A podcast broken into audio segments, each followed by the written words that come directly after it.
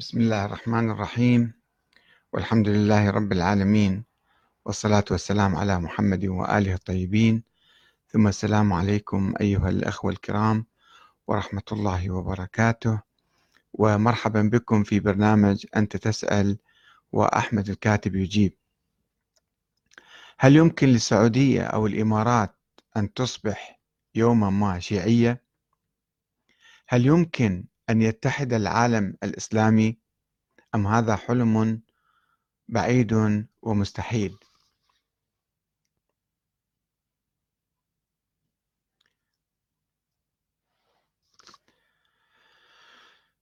سألني أحد الأخوة واسمه آه، مي ميداس ميداس مع بالحروف اللاتينية ومش مختصرها يعني. يقول هل يمكن تجاوز الخلافات بين المذاهب الإسلامية بحيث نصبح أمة واحدة أم أن الموضوع حلم لن يتحقق أبدا؟ ويضيف لماذا توجد اختلافات في تفسير القرآن الكريم حتى في نفس المذهب الواحد؟ وكيف نستدل؟ ما هو التفسير الصحيح؟ مع العلم أن الاستدلال على التفسير الصحيح لا يمكن أن نقول أن العقل لكل شخص يمكن أن يميز الصح. آه هذا سؤال في الحقيقة آه مهم.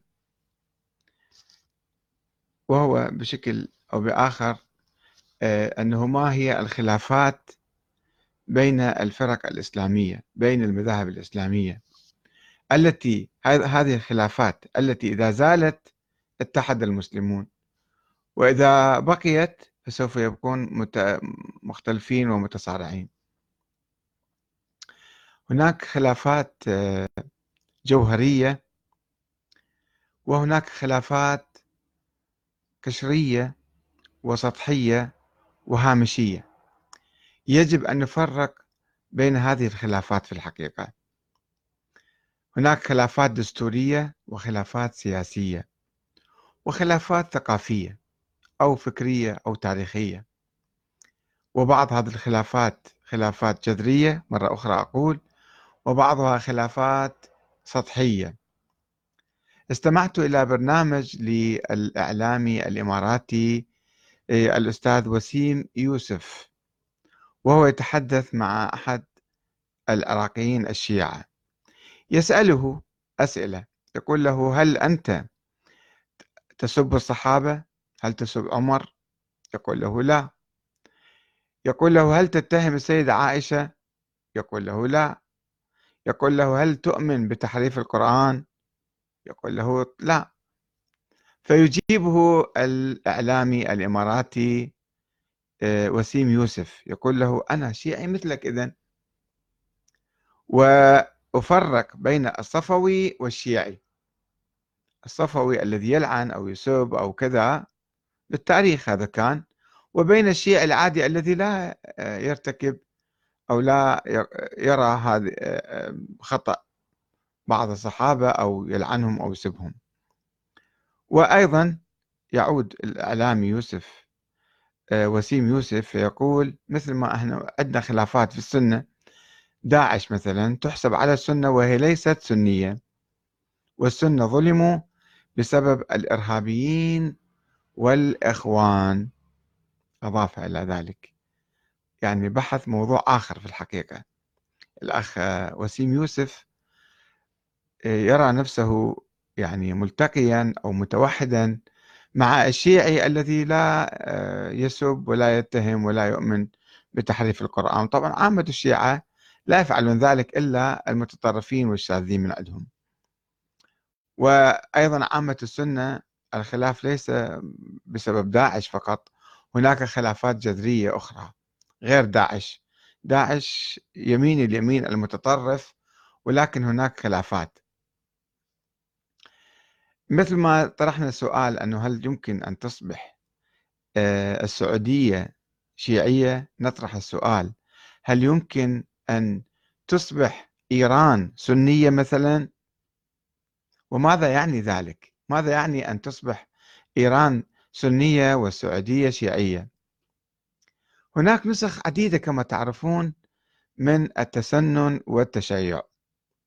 هناك آه، بناء على الخلافات الجذرية أو الخلافات الهامشية هناك نسخ عديدة. آه، مثلا الآن إذا ذهبنا إلى إيران والسعودية. عفوا إذا ذهبنا إلى إيران وتركيا وباكستان وبنغلاديش وماليزيا وأندونيسيا نرى أن هذه البلاد تتفق آه، وتتحد في شيء معين وهو الدستور وهو الديمقراطية. يعني هذه الحكومات في هذه البلاد كلها جاءت وتجيء عبر الانتخابات.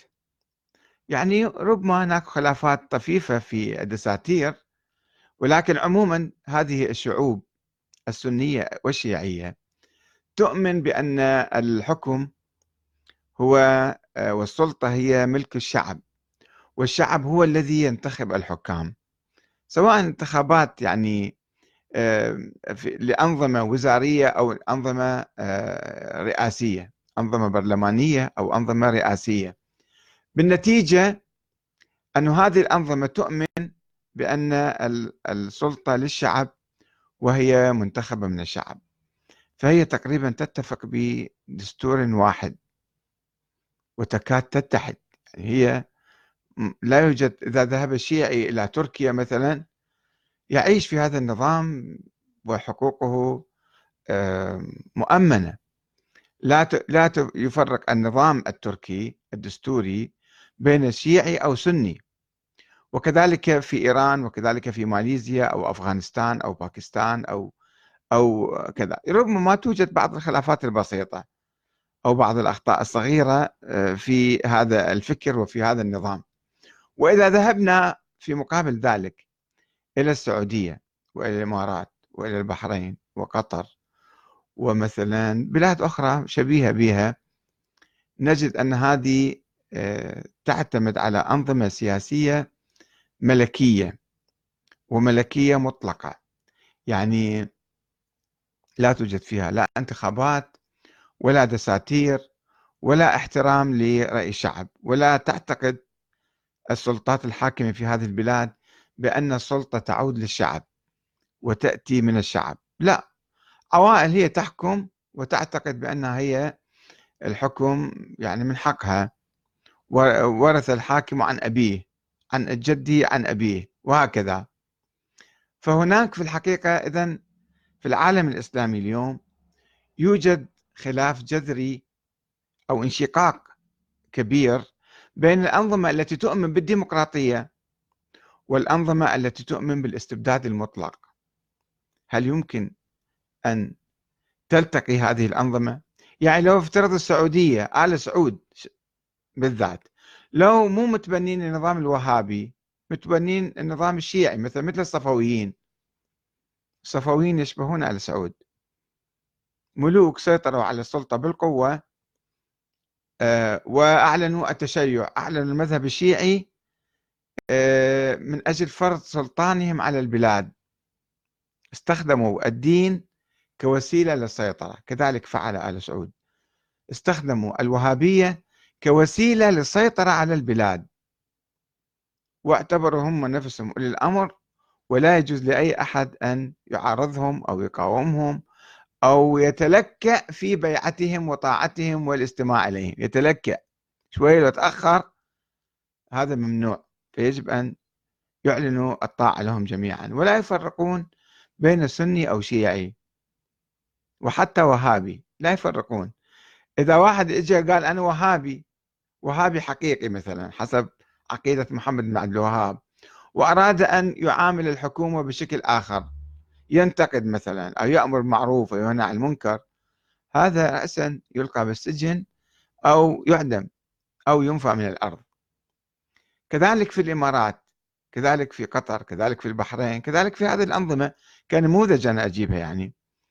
لا تؤمن بحرية الشعب ولا بأي حق للشعب.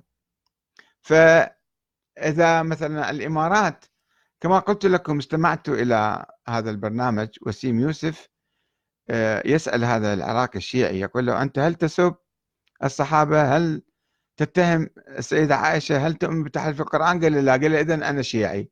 إذا كان التشيع هذا فأنا شيعي مثلك. يعني هو الخلاف بين الشيعة وبين غيرهم ليس حول هذه الأمور. الشيعة لم يقولوا بتحريف القرآن. عامة الشيعة عبر التاريخ لا يقولون بتحريف القرآن. وأيضا آه، الذين يسبون أو يلعنون المتطرفون الغلاة من الشيعة وليس عامة الشيعة. بالعكس يشوفون آه، الإمام الخميني أو السيد الخامنئي أو السيد السيستاني أو مراجع الشيعة دائما ينهون عن السب واللعن والشتم وما إلى ذلك. فهذه ليست من عقائد الشيعة. هذه إفرازات جانبية لبعض النظريات الشيعية. نظريات تاريخية يعني. فلا لا يجوز أن نتوقف عند هذه. إنما آه، لو سألني مثلا يوسف آه، وسيم يوسف آه، أو أنا سألته هل تؤمن بالديمقراطية؟ يقول لا. هل تؤمن بالدستور؟ يقول لا. لماذا تعارض الإخوان؟ هو خلط بين الإرهابيين وبين الإخوان إخوان المسلمين. كما تعرفون السعودية والإمارات ومصر طبعا الحكومة المصرية يشنون حملة شعواء ضد الأخوان المسلمين. الأخوان المسلمين ماذا يريدون؟ ليس كل الأخوان آه، هم يريدون إقامة خلافة إسلامية.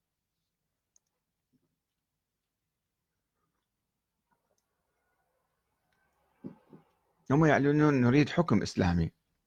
حكم إسلامي تطبيق القوانين الإسلامية. مثل ما السعودية تقول نحن نريد تطبيق الشريعة الإسلامية. لا يختلفون. والإخوان عاشوا بالسعودية خمسين عاما. خمسين عاما. منذ أواسط الخمسينات عندما اختلفوا مع عبد الناصر وذهبوا إلى السعودية واختلفوا في سوريا أيضا مع حكومات سوريا وذهبوا إلى السعودية. فكانوا حتى بالعراق الأخوان المسلمون ذهبوا إلى السعودية آه، ما كان عندهم خلاف بالعكس انسجموا واندمجوا مع. حتى اعتنق بعضهم الوهابية مثل هذا محمد سرور زين العابدين ولكن كان لهم نظرة معينة وكانوا يريدون مثلا آه، مثل ما شفنا مقابلة أو مقال صحفي في آه، جريدة أمريكية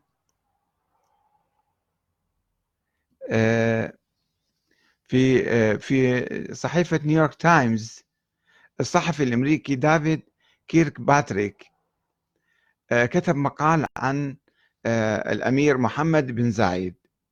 يقول فيه أنه محمد بن زايد يعترف للأمريكيين كنت عضوا بجماعة الإخوان المسلمين. طيب ليش انقلب عليهم؟ فيقول هذا الصحفي الأمريكي كيرك باتريك يقول أن أداء بن زايد لجماعة الإخوان المسلمين يعود إلى أداء شخصي. والحقيقة مو فقط أداء شخصي أداء يعني فكري أو دستوري أيضا أنا أسميه.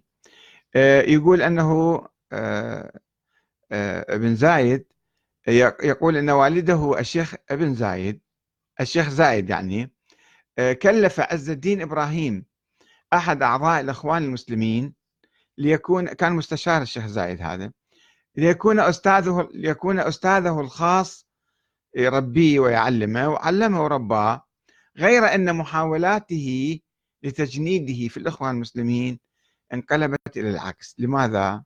ما هو السر في ذلك؟ ما هو السر في خلاف السعودية والإمارات مع الإخوان المسلمين وهذه الحرب الإعلامية والسياسية والأمنية ضد الأخوان المسلمين؟ أضاف هذا الصحفي الأمريكي في مقاله آه، يقول آه، بأن الأمير محمد بن زايد قال للدبلوماسيين الأمريكيين في وثيقة سربها ويكيليكس يقول أنا عربي مسلم وأصلي وفي بداية السبعينات والثمانينات كنت واحدا من الأخوان المسلمين واكتشفت أن لديهم أجندة ما هي هذه الأجندة؟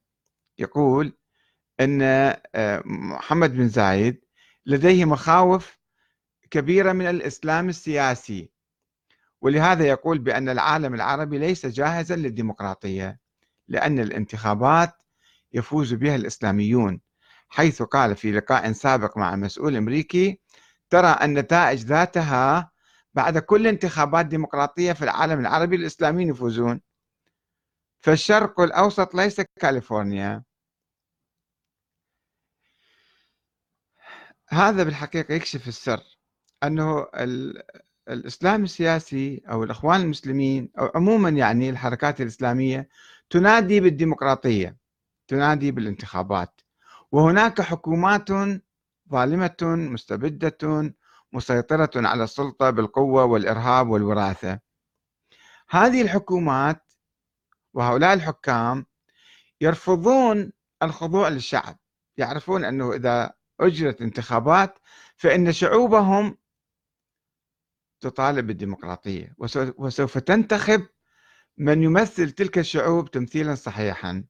ولا تنتخب هؤلاء الأمراء المسيطرين بالقوة والإرهاب ولذلك يكرهون الديمقراطية ويعتبرون بالسعودية مثلا الديمقراطية كفر وإلحاد دائما يروجون هذه العبارة وأنها ضد الشريعة الإسلامية وأن هذه شرك بالله تعالى لماذا؟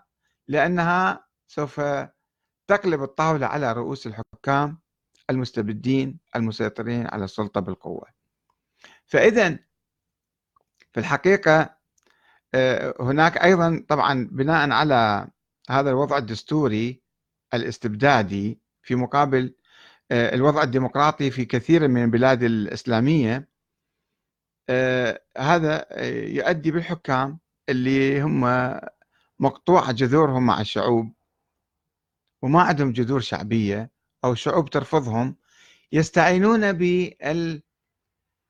بالأجانب بالدول الكبرى. بالصهاينة وبالأمريكيين وبغيرهم حتى يمدوهم بالقوة ويحموا عروشهم. فيدخلوا مع هذه الحكومات الأجنبية في تحالفات مريبة وتحالفات شيطانية. يعادون المسلمين الأحرار المقاومين للاستعمار والإمبريالية والصهيونية ويتآمرون عليهم وينفقون أموالهم بشكل آه، يعني بالمليارات مئات المليارات يعطوها للأجانب حتى يحموهم. ترامب سمعتم ترامب كل يوم يطالب حكام السعودية بعدما أخذ من عندهم 450 مليار دولار ويقول المزيد مثل جهنم ونقول هل امتلأت وتقول هل من مزيد؟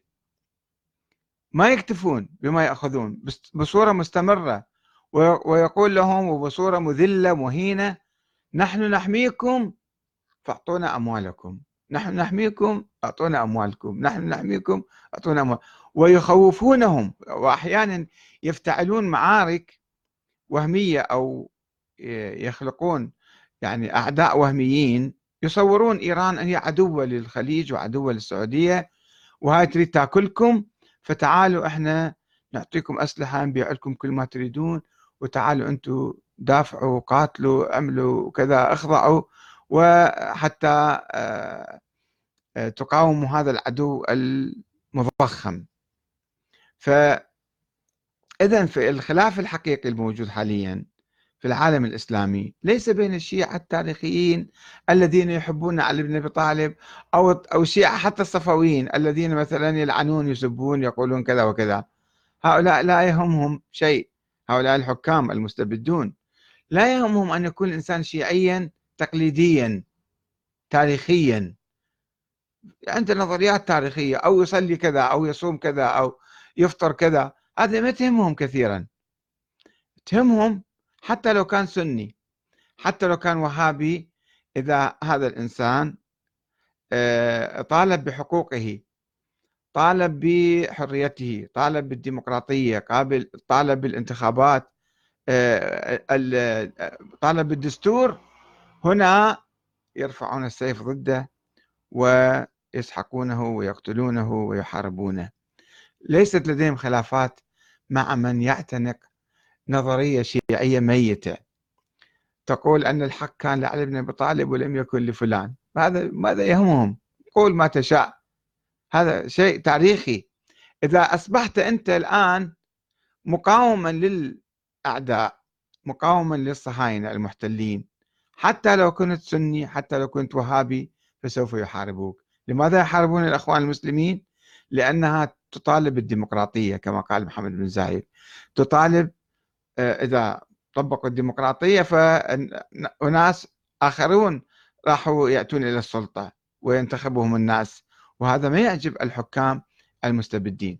فالخلاف في الحقيقة وأساس الخلاف حتى لم يكن حول تأويل القرآن أو تفسير القرآن أو بعض الأحاديث كما آه، قال بعض الأخوة تعليقا على سؤال هذا الأخ أنه يعني آه، كيف نحل المشكلة وكيف نتحد؟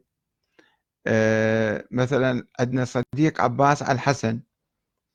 أجاب على هذا السؤال كيف؟ هل يمكن المسلمون يتحدون أم لا؟ فقال لو أن القرآن ما فيه آيات تحتمل عدة وجوه أو ظنية الدلالة وأن السنة النبوية تم تدوينها بزمن النبي وجميع أحاديثها قطعية الدلالة كانت وحدنا الاختلاف إذا واحد الاختلاف بسبب بعض الآيات ظنية الدلالة أو ثبوت الأحاديث عند البعض دون البعض الآخر أو بسبب ظنية دلالة بعض الأحاديث أو بسبب تقديس بعض الأشخاص أو كره بعض الأشخاص أو التعصب أو عدم وجود الدليل.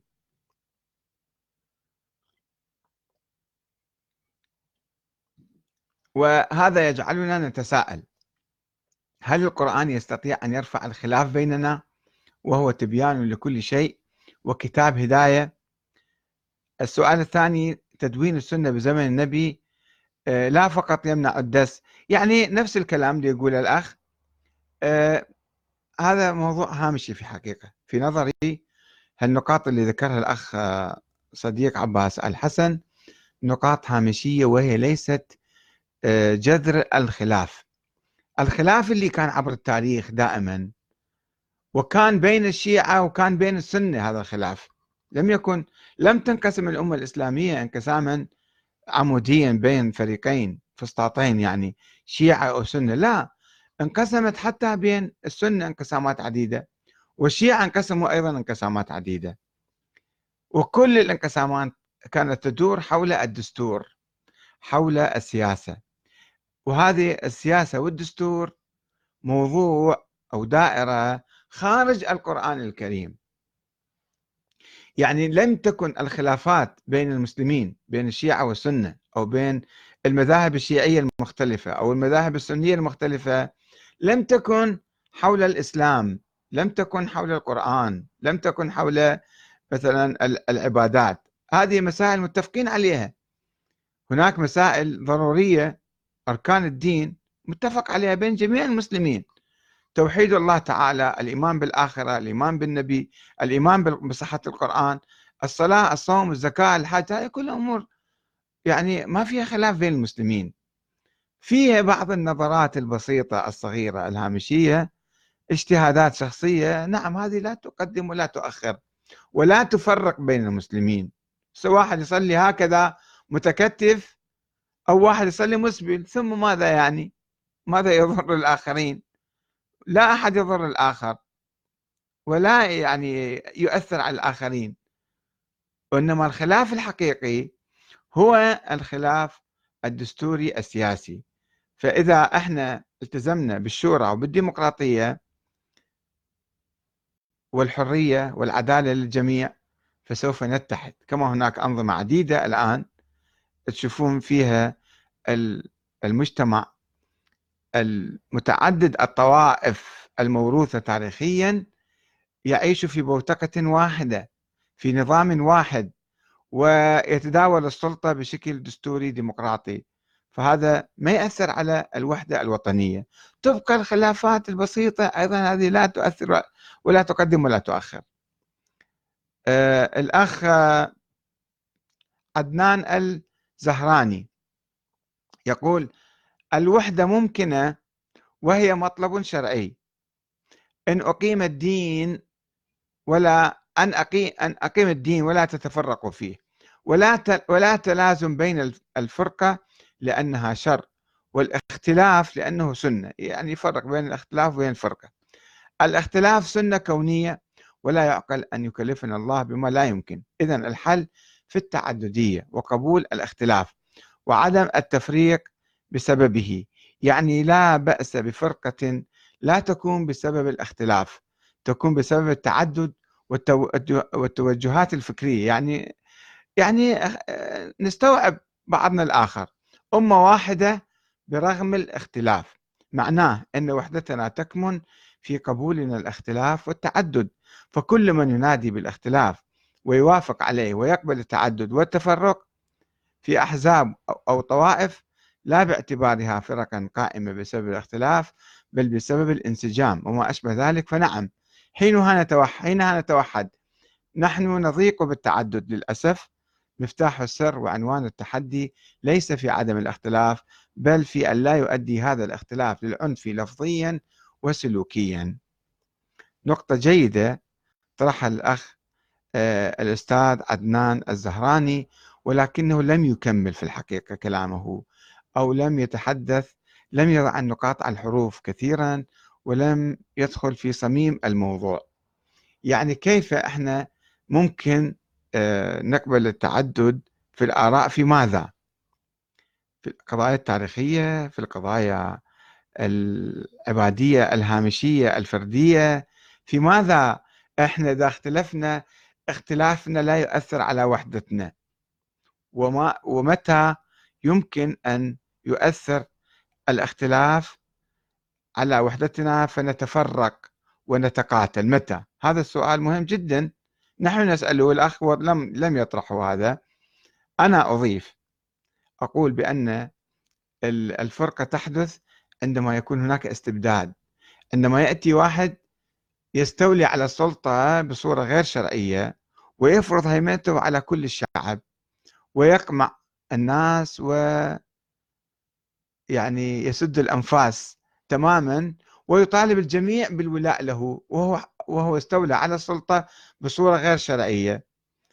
ويقترف الجرائم والخيانات والإعدامات والسرقات والنهب. يقترف كل شيء ولا يريد أحدا أن يسأله ولا يريد أحدا يعارضه ولا يريد أحدا يقف أمامه يحاسبه.